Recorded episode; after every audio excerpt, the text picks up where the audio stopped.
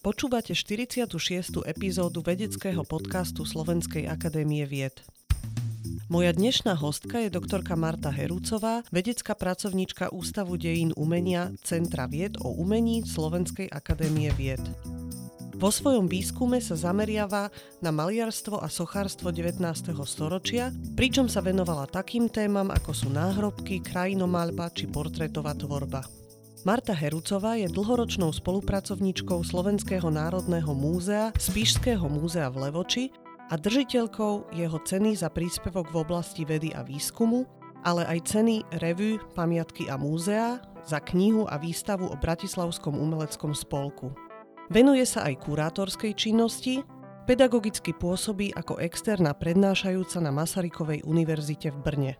Vďaka dôkladnému a systematickému výskumu Marty Herucovej tiež vieme, že v zbierkach Spišského múzea v Levoči sa nachádza busta, ktorá je dielom slávneho renesančného talianského sochára Donatella.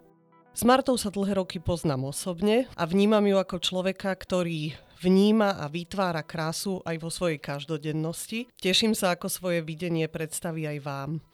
Moje meno je Sonia Luterová. Marta, vítaj v našom štúdiu. Ďakujem. Ako si sa dostala k dejinám umenia? Prečo práve veda a prečo práve táto disciplína? K dejinám umenia som sa dostala už na strednej škole. Ja som chodievala na rôzne súťaže o dejinách Bratislavy najprv a profesorka dejepisu ma zapísala, teda viacerých žiakov zapísala do kurzu dejín umenia, ktorý vtedy organizovali na Bratislavskom hrade, čiže tamojšie múzeum a už e, vtedy som sa rozhodla, že toto chcem robiť, že relatívne priamočiaro. Nemala som najlepší, teda nie je vôbec dobrý ten profil, či ak sa to vtedy Kádrový povedali, profil. Kádrový profil. Čiže moja mama mi povedala, že si môžem vybrať čokoľvek, ale šance mám minimálne. A ja som práva, mami, neboj sa, ja to 6 krát skúsim a po 6 krát to potom vzdám. Takže sa mi to na druhý krát podarilo dostať sa na dejiny umenia. No, tak si bola rýchlejšia. bola tam ešte rezerva. Áno, ešte rezerva. Tam. A pestovala si svoj vzťah k umeniu už od detstva? Bolo to u vás v rodine ako niečo, čím si bola obklopená? Vôbec, naopak. Pre mňa to bolo objavovanie úplne nového sveta. Iné deti sa možno hrali teda vonku, keď cez prázdniny sme chodili k omame. Ja som mala o mamu a o papu, ktorí bývali v Petržálke, v Kopčanoch, v tých barákoch. A iné deti sa hrali vonku a ja som sedela v takej malej špajzi a pozerala som si staré maďarské časopisy, lebo sa mi páčili tie obrázky. Ako vyzerá pracovný deň kunc historičky? tejto konkrétne? Povedala by som, že každý trochu inak, že nie je to úplne niečo také, ako možno v prírodných vedách si predstavujem, že je, je tam väčší režim. Naozaj určuje to to, na čom práve pracujem. Strieda sa tam teda aj terénny výskum, že musím niekde ísť, bádať, pozerať, takéto chodenie a potom samozrejme si to treba aj doma odsedieť a čítať, študovať, bádať, rozmýšľať a podobne. Ako to vyzerá v tom teréne? Hovorí, že chodíš aj do terénu. Áno, určite si, ak sa niečím zaoberám, tak e, predchádza tomu samozrejme korešpondencia, vybavenie povolenia, aby ma prijali, za akých podmienok môžem, aby aj tí pracovníci na druhej strane som ich natoľko nevyrušovala v ich práci, zabezpečenie fotografovania. Niečo si môžem dokumentárne odfotiť aj sama, ale keď už to potrebujem publikovať, e, obvykle musíme si už zháňať aj tých profesionálnych fotografov, predsa len to vyzerá inak. Čiže ale chodíš, povedzme, do nejakých zbierok hľadať veci, alebo ideš, povedzme, aj do terénu vyslovene, ako keby do nejakého verejného priestoru, alebo ako to vyzerá? Aj, aj, no pokiaľ som robila napríklad náhrobky, tak som vyslovene chodila od cintorína k cintorínu, na čo si dodnes moje deti spomínajú, že prázdniny trávili tým, že sme chodili po cintorínoch, kde som si mapovala a fotografovala náhrobky. Ale teraz častejšie idem do depozitárov, kde sa dostanem k tým dielam, o ktoré mám záujem. A aká je situácia v tých depozitároch e, v regiónoch, že je to ako keby majú tí samotní pracovníci tam zmapované, majú predstavu o tom, čo tam majú, alebo dá sa tam nájsť perly, ktoré sú tam niekde zahrabané, stratené v nejakých skladových priestoroch? Skôr to druhé. My sme v oblasti dejín umenia a v oblasti 19. storočia priam zasnúbená zem, že je tu čo bádať, dá sa tu všeličo objaviť. Stačí, keď poviem, že keď ľudia si pozrú expozície našich múzeí a galérií, obvykle tie expozície, také tie prehľadové, končia 18. storočím. A konec. 19. už málo kedy, málo ktoré múzeum, galéria má, proste nemáme k tomu taký silný vzťah ako ku gotike, ktorá nám príde starobila, stará, má ten punc tej minulosti, alebo k baroku, kde sa to byčovalo k takým vynikajúcim umeleckým výkonom, kde naozaj sa máme s čím pochváliť. A potom to 19. tak pretrváva taký názor umenia, ktoré už veľa neprinieslo aj učíš. Spomínala som, že v Brne, ale v minulosti si učila aj tu v Bratislave na Filozofickej fakulte. Je teraz záujem u mladých ľudí o dejiny umenia? Ako to ty vnímaš čisto ako z tvojho pohľadu?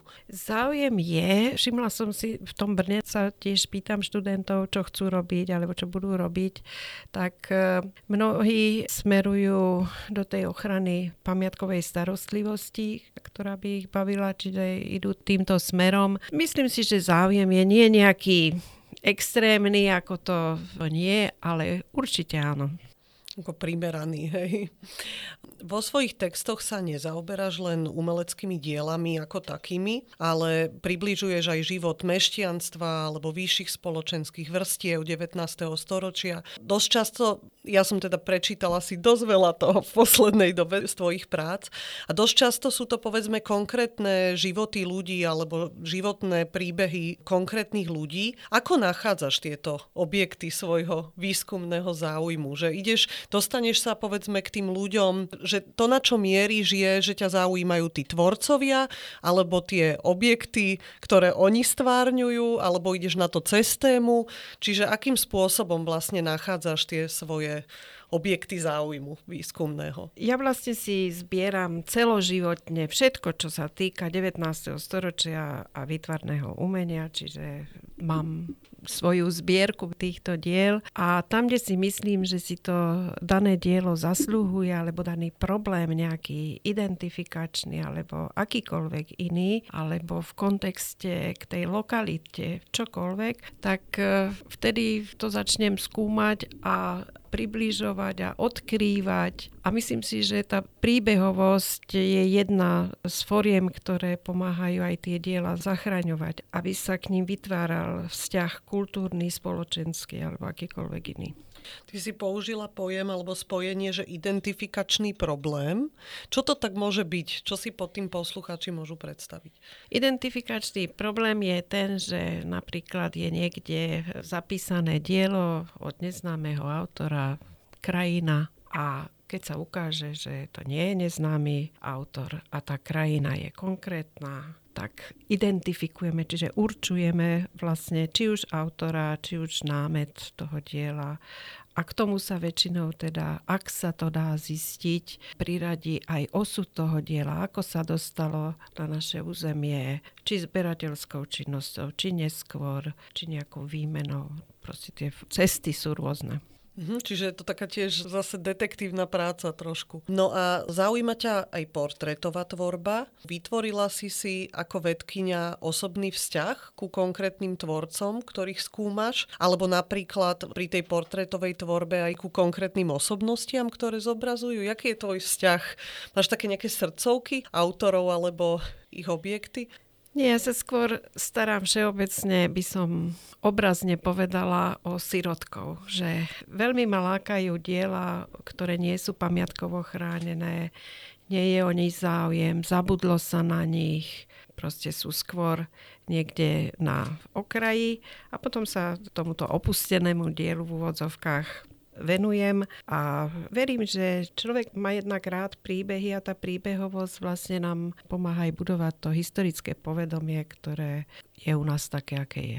Vieš nám dať nejaký príklad nejakého diela, ktoré sa ti takto zachytilo v pamäti, takéhoto sirotka, takejto siroty? Teraz je jeseň, bude viacero konferencií, tak aj Hudobné múzeum v Dolnej Krupej pripravuje takú konferenciu týkajúcu sa kaštiela v Dolnej Krupej. Kaštiel bol známy tým, že tam boli bohaté obrazové zbierky, ktoré sú roztrúsené už po svete alebo sú stratené, ale niektoré sa zachovali a vybrala som si z celej tej bývalej obrovskej zbierky dva obrazy, ktoré majú len teda taký všeobecný názov a poviem konkrétne, že o aké krajiny ide, sú dokonca orientálne tie krajiny. Podarilo sa mi nájsť presne tú lokalitu, kde to bolo malované, čo na tom je, ako to vzniklo a tak ďalej. Takže už to nebude v tých v našich databázach len také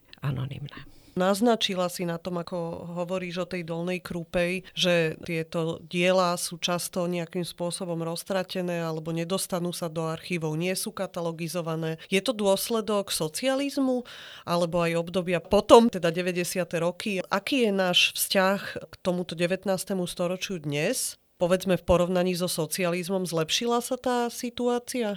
Ide to veľmi pomaly. Najprv sa vrátim tomu prvému, že je to dôsledok socializmu, kedy vyslovene sa žiadalo, aby sa dejiny umenia prezentovali a vyhľadávali sa slovenskí autory, tam sa kladli kritéria, že mal byť nielen narodený na Slovensku, mal mať slovenské korene a tak ďalej, ale my sme v Strednej Európe, my sme súčasť eh, proste európskeho spoločenstva a tak ako každý z nás má niekde nejaké korene, stavať tento národnostný princíp niekde na piedestal alebo ako určujúce kritérium pre bádanie toho, ktorého diela, to bolo pre vedu veľmi problematický prístup, čiže to bádanie sa rozbehlo najmä po roku 1989. Čiže v tých 90. rokoch je to lepšie? Ide to k lepšiemu z tvojho pohľadu? Ide to stále k lepšiemu, lepšie sa prezentujú naši európsky umelci alebo umelci, ktorí sa tu síce narodili, ale potom žili inde v Európe, takých máme veľa, alebo sú takí, ktorí prišli na naše územie z rôznych krajín.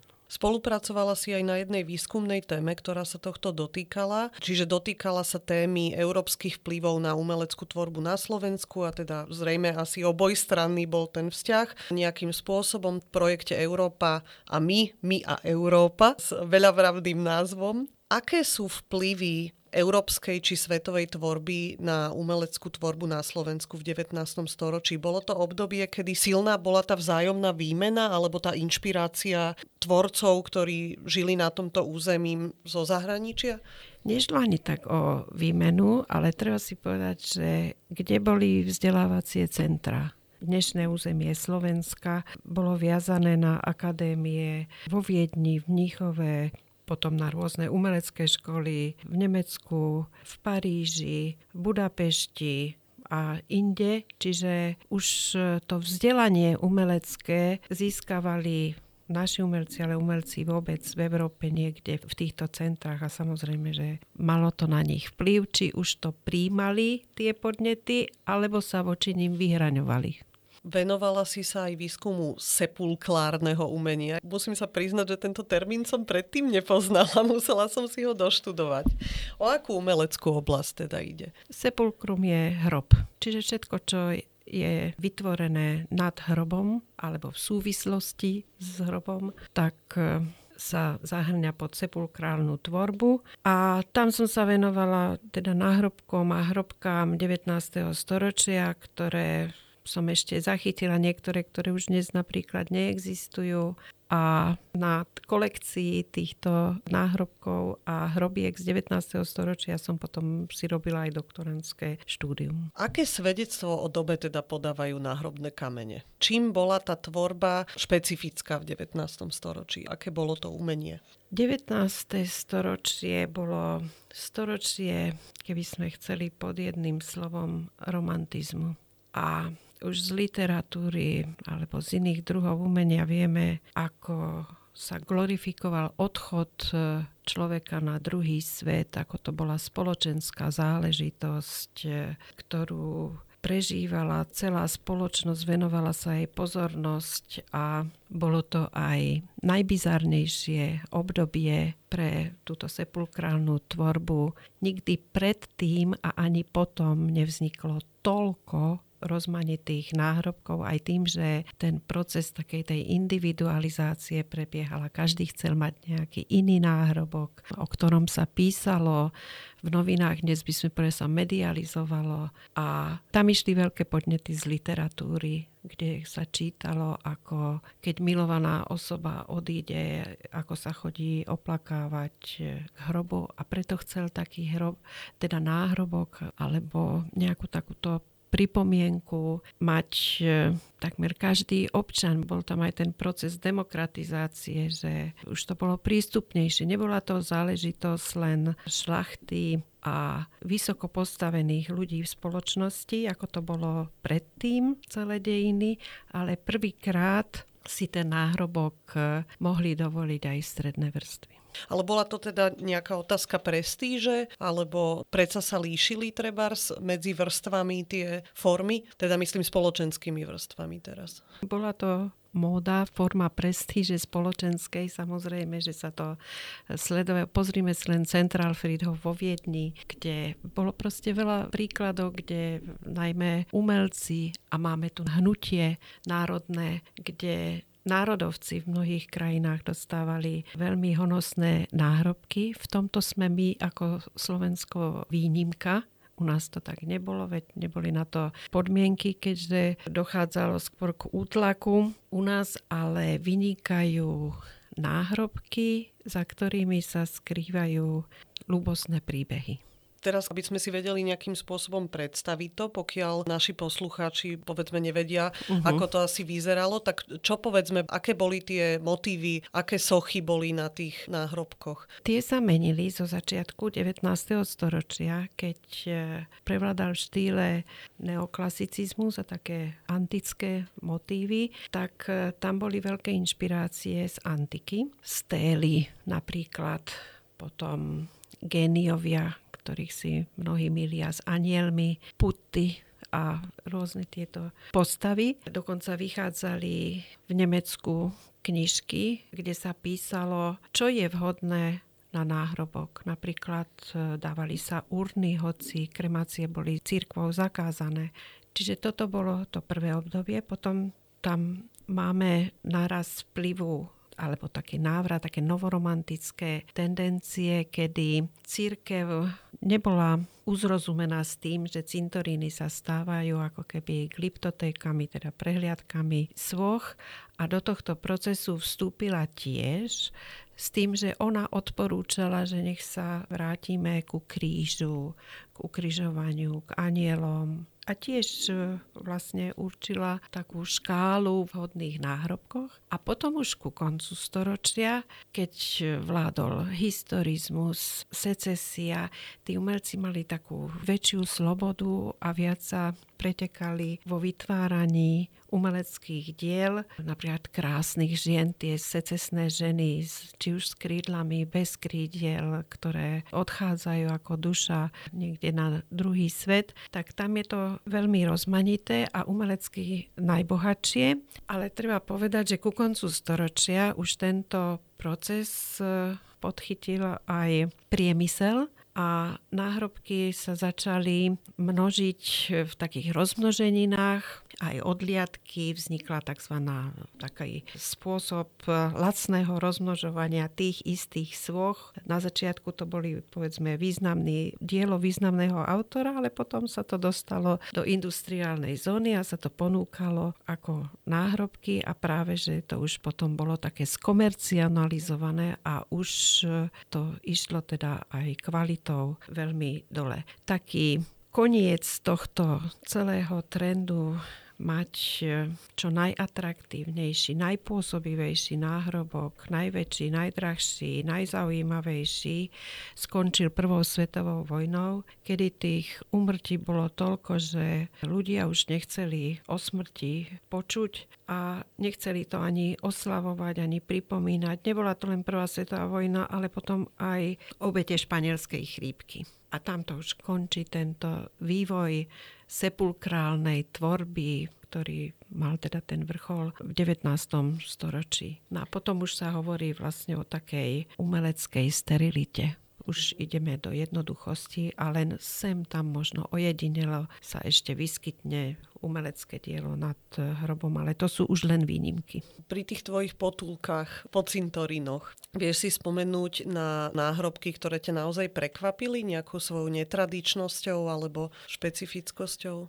Ale áno, je ich niekoľko. Napríklad v Rožňave. V Rožňave na cintoríne meskom, normálne meský cintorín, je zrazu z bieleho mramoru jeden nádherný, obrovský náhrobok, ktorý predstavuje sochu ženy, ktorá sa skláňa nad e, sarkofág a je to aj signovaný náhrobok, teda má podpis, že to vytvoril Amleto Cataldi v Ríme v roku 1911.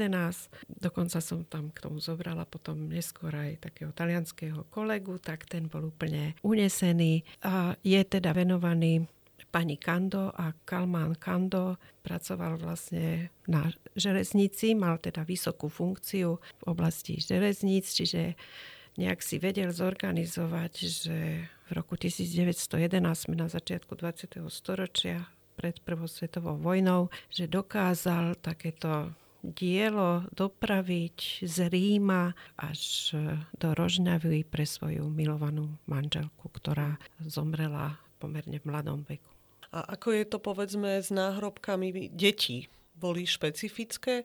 Náhrobky detí, tých je pomerne málo.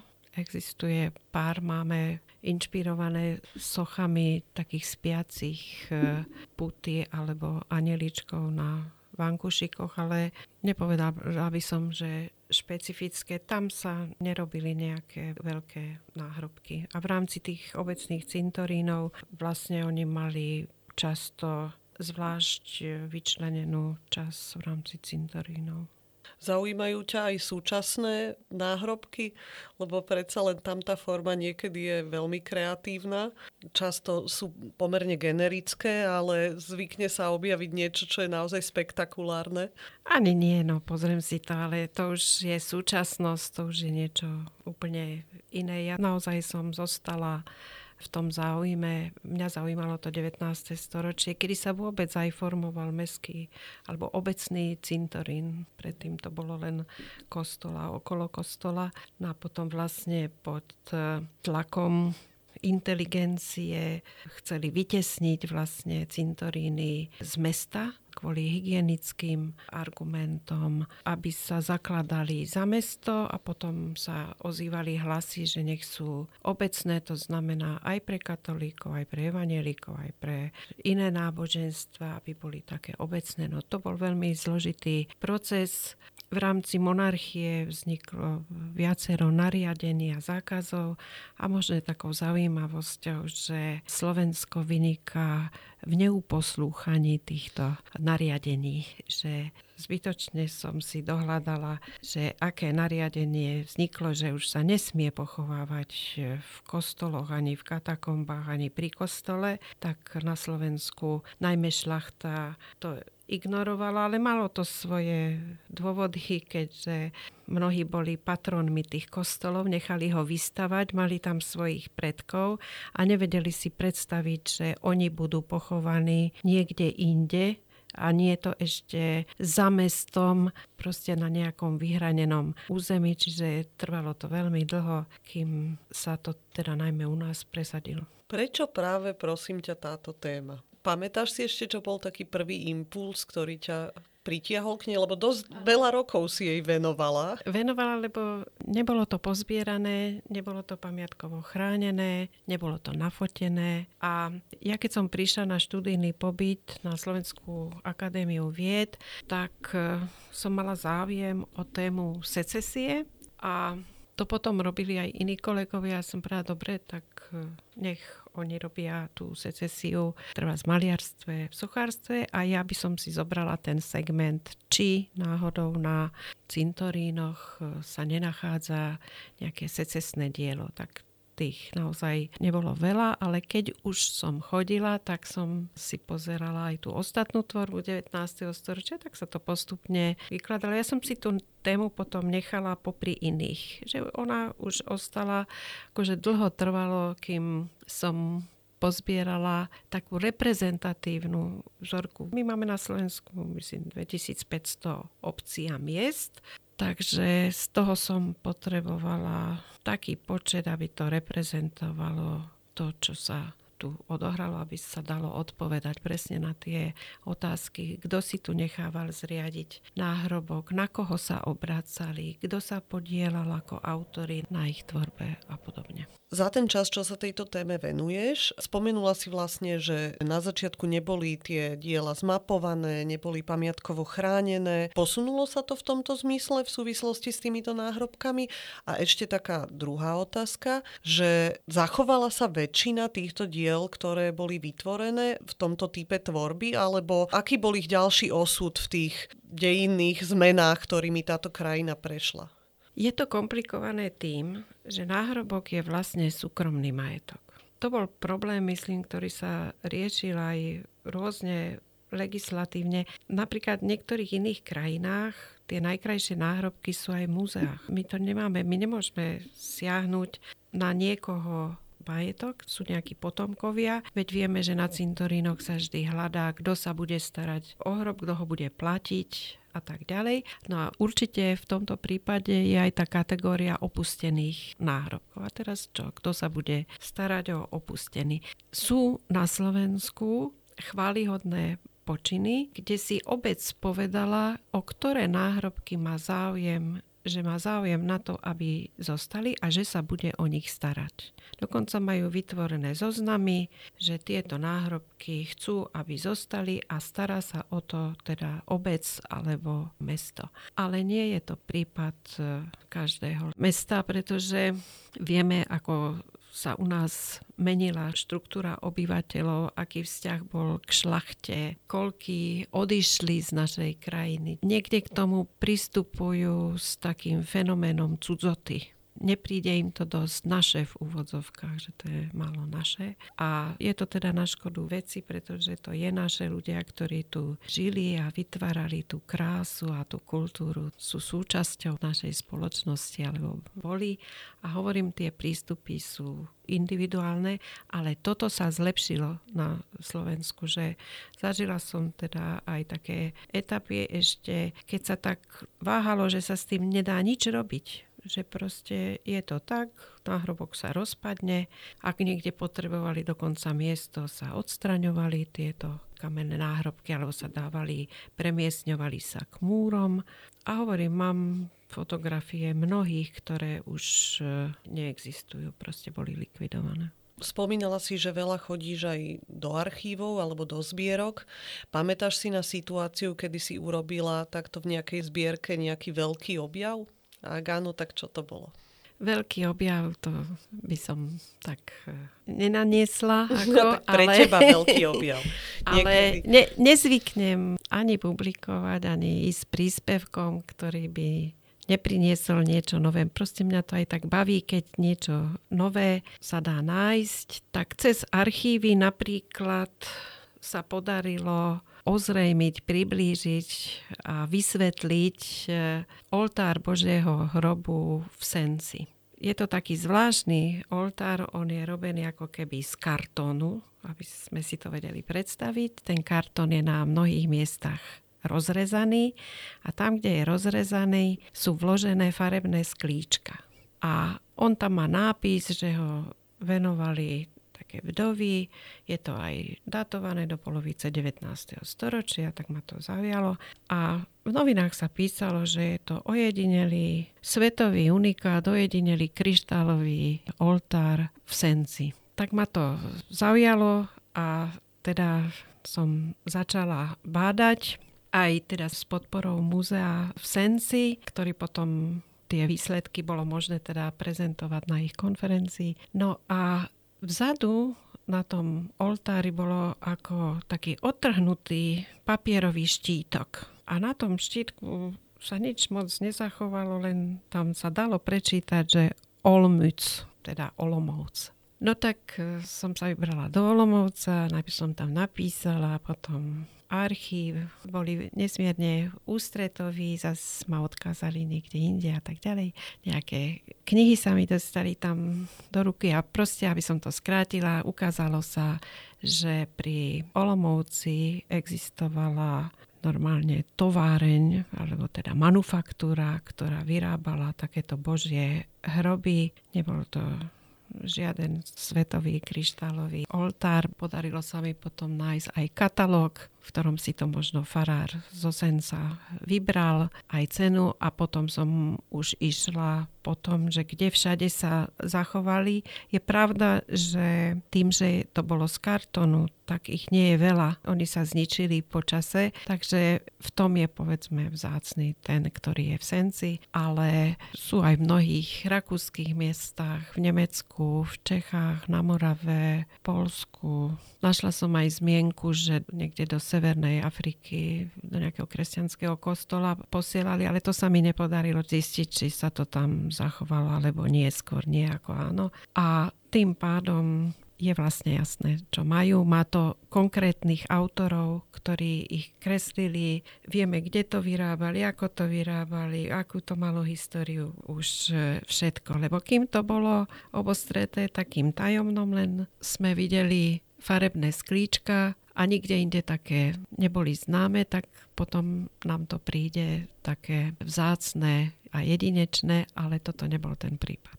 A tá vzácnosť zároveň môže byť v niečom inom. Áno, presne tak. Nie, nie zrovna mm. v tomto. Keď si takto ozrejmíš, povedzme, o nejakom diele, jeho skutočnú históriu, asi celé to tak dáš do tej reality, by som povedala. Ale už predsa len v tej verejnosti žije nejaká predstava o tom diele, že čo to dielo znamená, alebo čím je. Zvykne na to tá verejnosť, napríklad v tomto prípade tí, čo prezentujú tento oltár, že zvyknú na to zareagovať, na tieto poznatky a príjmu ich a potom aj takým spôsobom vlastne prezentujú ďalej to dielo, alebo si idú ďalej svoje a vlastne je tam istá mýtotvorba, ktorá ako má väčšiu zotrvačnosť než tá informácia na základe vedeckého výskumu. Ako radšej mám tie objavy, keď si myslia, že to nemá hodnotu a ja prídem, poviem, je to má, to viete, to vytvoril ten a ten autor a máte to len vy a potom ešte je to neviem kde a tak. To robím oveľa radšej, ale niekedy je to naopak, že je presne to, čo hovoríš, že si myslia, akú majú vzácnosť a ja idem a poviem, že to teda je to tak a tak a nie je to tak vzácne, ako by sme si želali. No. Vyvedieš ich z omilu. No.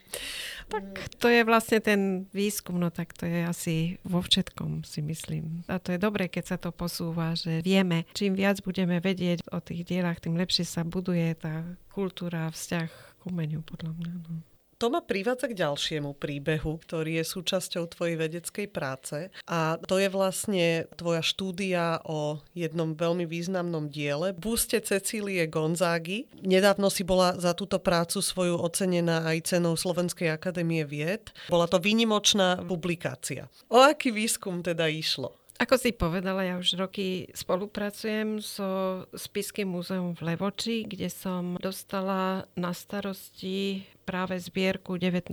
storočia. A v tejto zbierke bola aj táto mramorová busta, takže tak ako predtým k tým iným dielam, ja si to dielo zoberiem a idem skúmať, čo je to za dielo a tak ďalej, tak aj v tomto prípade.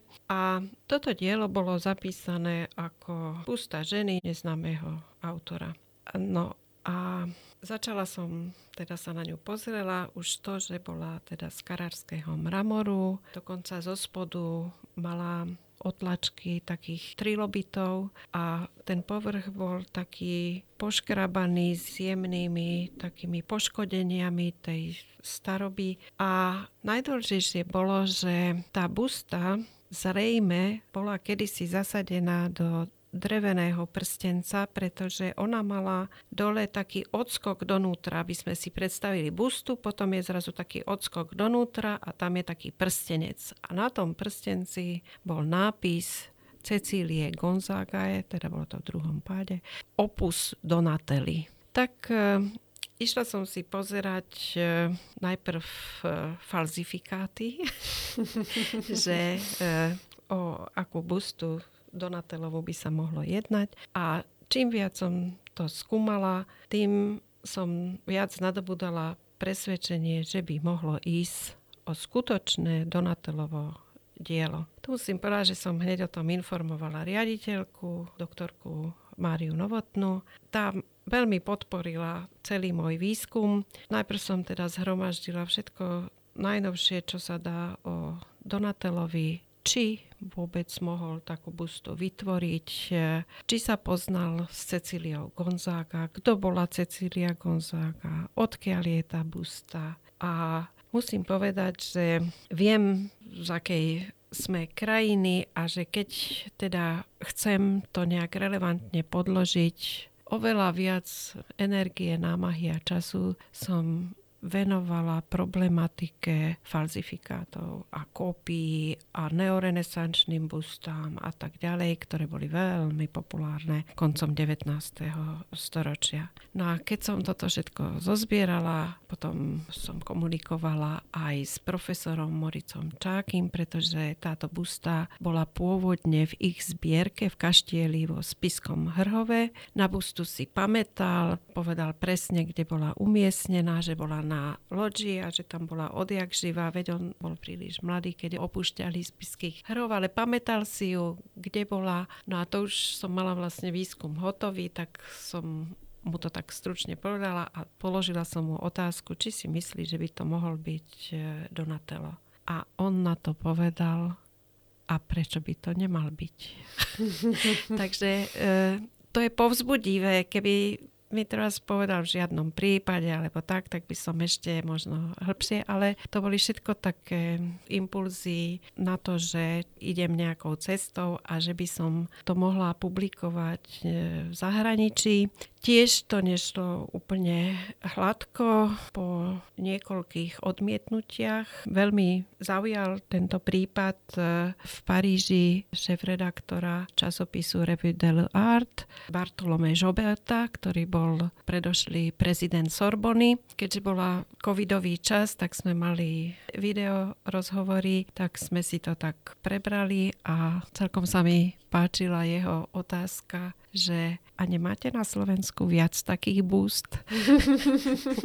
tak som povedala, že zatiaľ viem len o jednej takej, no a oni to potom teda publikovali v ich e, prestížnom časopise, kde bolo dôležité tá zbierka tých argumentov aj za to, že to naozaj je Donatelovo dielo, ale aj čo by mohlo byť e, proti ktorých je ďaleko menej ako tých, ktoré sú za. No a keď už to vyšlo v Paríži, tak ešte s podporou múzea pani doktorkou Novotnou sme sa ešte vybrali do Florencie, kde sme chceli konzultovať s akademikom Franceskom Caliotim, ktorý z hodol okolností je kurátorom najväčšej doterajšej výstavy o Donatelovi, ktorá bola otvorená toto leto 2022. Takže som mu napísala v štúdiu, mal k dispozícii a ten teda to odmietol.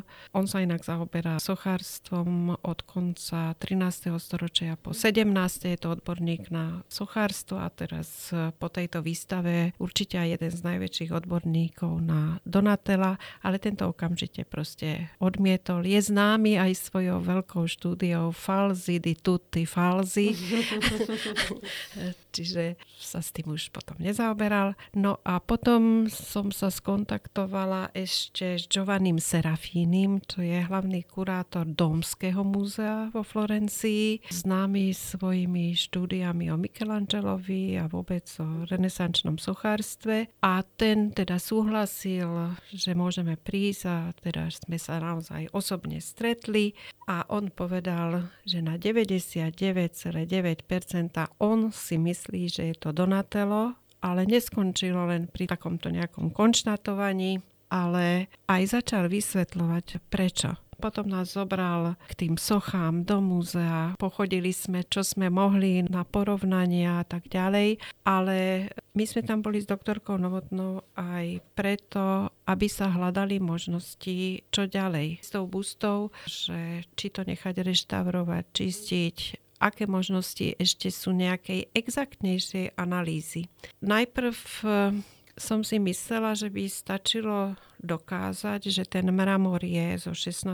Ano. Eh, storočia a že tým pádom zase je to jeden argument eh, pro ale pán Serafini povedal, že to nie je cesta, že oni vo Florencii vedia, že umelci 19.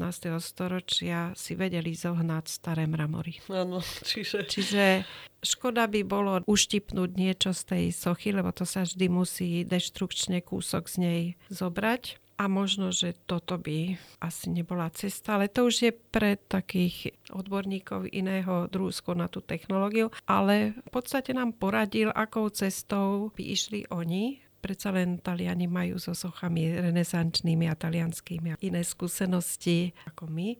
Akou cestou by išli oni. Takže asi v tejto fáze sme a závisí na spoločenskej chuti, ochote podpore, či to bude možné alebo nebude možné, aby ešte prešla akási taká technologická analýza tej sochy. Kedy je ten moment, kedy sa povie, že áno, je to Donatello? Kto je tá autorita, alebo ako môže dojsť k tomu, že povedzme sa to výstaví niekde v múzeu, kde sa dá k tomu cedulka Donatello? Dobrá otázka, pretože práve renesančné sochy, to by som tak prizvukovala, že to nie je záležitosť, že my tu na Slovensku, možno je to jediná takejto kvality, ktorú tu máme, ale je to problém aj vo Francúzsku, Británii, aj v samotnom Taliansku. Napríklad ja som ešte tú sochu porovnávala s inými podobnými a taká najpodobnejšia je v Louvre, ktorá bola dlhodobo v zbierkach ako, i tá je drevená, drevená polychromovaná, tiež s podobnými no, drapériou, s podobnými šatami, podobný účes, veľmi sú si podobné tieto dve busty a dlhodobo bola v zbierkach Musée de Louvre ako dielo 19. storočia. Potom tiež prešla takouto nejakou revíziou a sa povedalo, že teda nie 19. storočie, ale renesancia. Potom bola reštaurovaná, ktorá potvrdila, že ide o renesančné dielo a na tom základe bola pripísaná Donatellomu Žiakovi.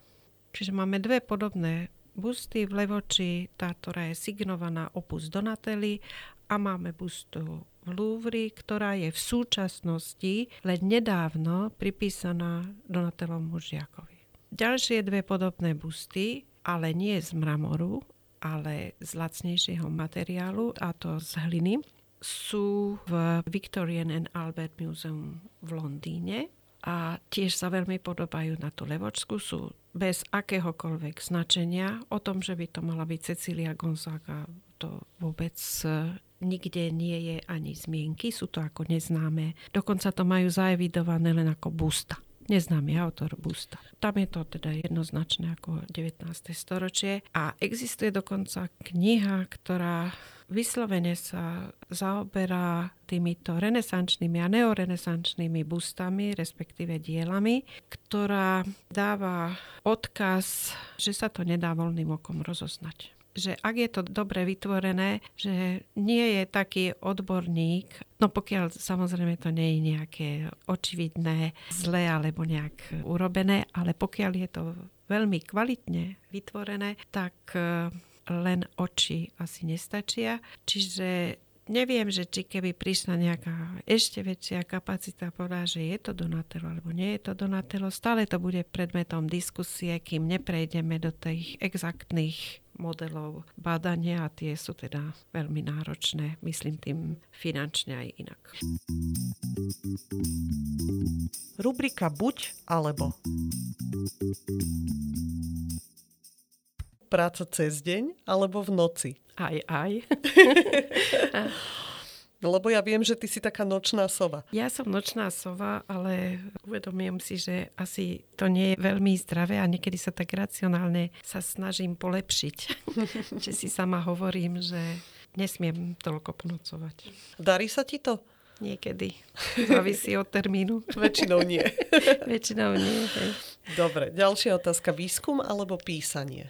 Pre mňa je aj to písanie výskumom. Ja nemám dopredu, že aha, toto som vyskúmala a teraz eh, je mi to všetko jasné, sadnem a napíšem. Ja ešte pri tom písaní sa toľkokrát zastavím, že ešte idem niečo pozrieť, či aj toto alebo aj toto, čo mi aj kazí meno ako pomalému písateľovi, že dosť mi trvá, kým uzavriem alebo pustím z ruky to, čo má. Čiže pre mňa je písanie tiež výskumom. Tak ale podľa mňa toto je trošku také ako pomílené vnímanie našej doby. Tá túžba po rýchlych výsledkoch, ako to naozaj vo vede asi takto nevždy ide. Tretia otázka, mesto alebo vidiek? Ja som mestský človek. Ja som sa narodila v meste a my sme celé generácie, stará bratislavská rodina, takže mesto. Osobitne si sa zaoberala aj náhrobkami Viktora Oskara Tilgnera. Približ nám prvom rade prosím tohto autora, možno ho nie všetci poznajú. A čím bola pre teba zaujímavá práve jeho tvorba? Viktor Oskar Tilgner sa narodil v Bratislave, ale mal len 3 roky, keď vlastne spolu s rodičmi odišiel do Viedne a bol jeden z mála umelcov, ktorý si počas života udržiaval aj osobné vzťahy s Bratislavou, aj ju navštevoval. No a pomáhal aj mladým sochárom z Bratislavy sa nejak uplatniť alebo pri ďalšom vzdelávaní. No a on patrí vlastne k sochárom Ringstrasse, to je vlastne skupina všetkých tých, ktorí sa zúčastňovali na výzdobe reprezentačnej ulice Viedne, teda Ringu. No ale on teda si našiel hlavne pole pôsobnosti práve na Central Friedhofe, kde má celý rad monumentálnych náhrobkov, figurálnych, ktoré vytvoril herečke, novinárovi, starostovi mesta Viedne. Sú to teda také, hovorím, monumentálne diela. Čo je menej známe, robil aj továrnikovi v Čechách, myslím v Trutnove alebo niekde má tiež e, sochárskú výzdobu tomuto továrníkovi, takže sa nájdú aj inde jeho dielo. Aby som premostila ešte na tú tému, o ktorej sme hovorili, e, o náhrobkoch, ktoré cintoríny v treba v strednej Európe alebo aj v širšom kontexte v Európe by stáli za to pre poslucháčov, ktorých táto téma zaujala, navštíviť? Ako v Európe, že uh-huh. Perla 6, uh-huh. tak? No tak napríklad, ale tak ten by nám napadol asi všetkým. Ale vieš nám také nejaké zaujímavé typy dať? V podstate všetky veľké mesta sa snažili mať tieto reprezentatívne cintoríny, kde zo začiatku nemohol byť pochovaný každý, teda exkluzívne v rámci toho spoločenského života. Takže Vieden Central Friedhof, aj Florencia má krásny cintorín. V Ríme je v podstate mnoho miest, kde sú takéto cintoríny a u nás je taký mimoriadný v Košiciach, Sveta Rozália, kde skutočne sa zachovali tie uličky s takými monumentálnymi hrobkami vážených občanov mesta Košice. Takisto máme zaujímavý cintorín Banskej Bystrici, a tým myslím evanielický za evanielickým kostolom, kde je napríklad e, hrobka rodiny Sumrakovcov. Sumrakovci boli obchodníci, potom zastávali rôzne funkcie v meskej správe a ich hrobka je architektonicky inšpirovaná bránou do Taj Mahalu. Takže je to taký unikát inšpirácií z orientálneho umenia. To Takže súvisí tak, aj no. s tými fascináciami orientom a cestovaním áno, a zámorskými no, ale cestami. je to pomerne skoro, je to Mm. po 1856, myslím, táto hrobka. Už vnútri ona nemá výzdobu, to sa týka len teda tej prednej fasády. V úvode relácie som ťa predstavila ako človeka, ktorý vo svojom každodennom živote vníma a vytvára krásu. Stotožňuješ sa s touto charakteristikou? Snažím sa. Máš dve cery, Barbarku a Angeliku. Angelika tiež je naša kolegyňa, pôsobí na historickom ústave. Bol to plán pritiahnuť aspoň jedno dieťa do vedy? Vôbec. Jak sa jej Vôbec to prihodilo? Alebo vám? Ona, ona začala skôr takú matematickú kariéru, ako bola veľmi dobrá v matematike, chodila aj na olympiády a sama sa rozhodla pre históriu, nemala som na to žiadny vplyv, ja som skôr taká zástankyňa slobodného výberu v tomto a deťom som vždy hovorila, pokiaľ budú chcieť mať zelovoc, že ich podporím, že si tam budem chodiť kupovať zeleninu. že môžu si vybrať, čo myslia, že by vedeli v tom niečo priniesť, alebo že by ich to bavilo. A inšpirujete sa s Angelikou navzájom vedecky? Rozprávate sa o vede doma? Tak o vede. O tých témach, áno, aj sa vieme pohádať e, na niektorých prístupoch. Ona sa venuje stredoveku a niekedy dojde k takým diskusiám, aké majú oni podklady. Majú dve listiny, ktoré sú možno tiež falzifikáty a potom z toho je celý príbeh, ako to bolo niekedy v 11. alebo v 12. storočí. Ale takéto argumenty vyťahujem, keď mi hovorí, že o umení 19. storočia sa veľa fabuluje. Táto otázka niekedy. Ale nie, rozprávame sa aj o vážnejší a Angelika býva moja prvočítačka. Má lepšiu logiku a dáva mi vždy, keď dopíšem, tak eh, že by mi to aspoň raz prečítala. No. Rubrika Veda versus viera. V čo veríš? Ja som v podstate humanista. Mám pochopenie pre človeka a verím v jeho inteligenciu, verím v človeka proste, že dokáže rozoznať dobro a zlo to v tom posudzovaní. Dokonca v 19.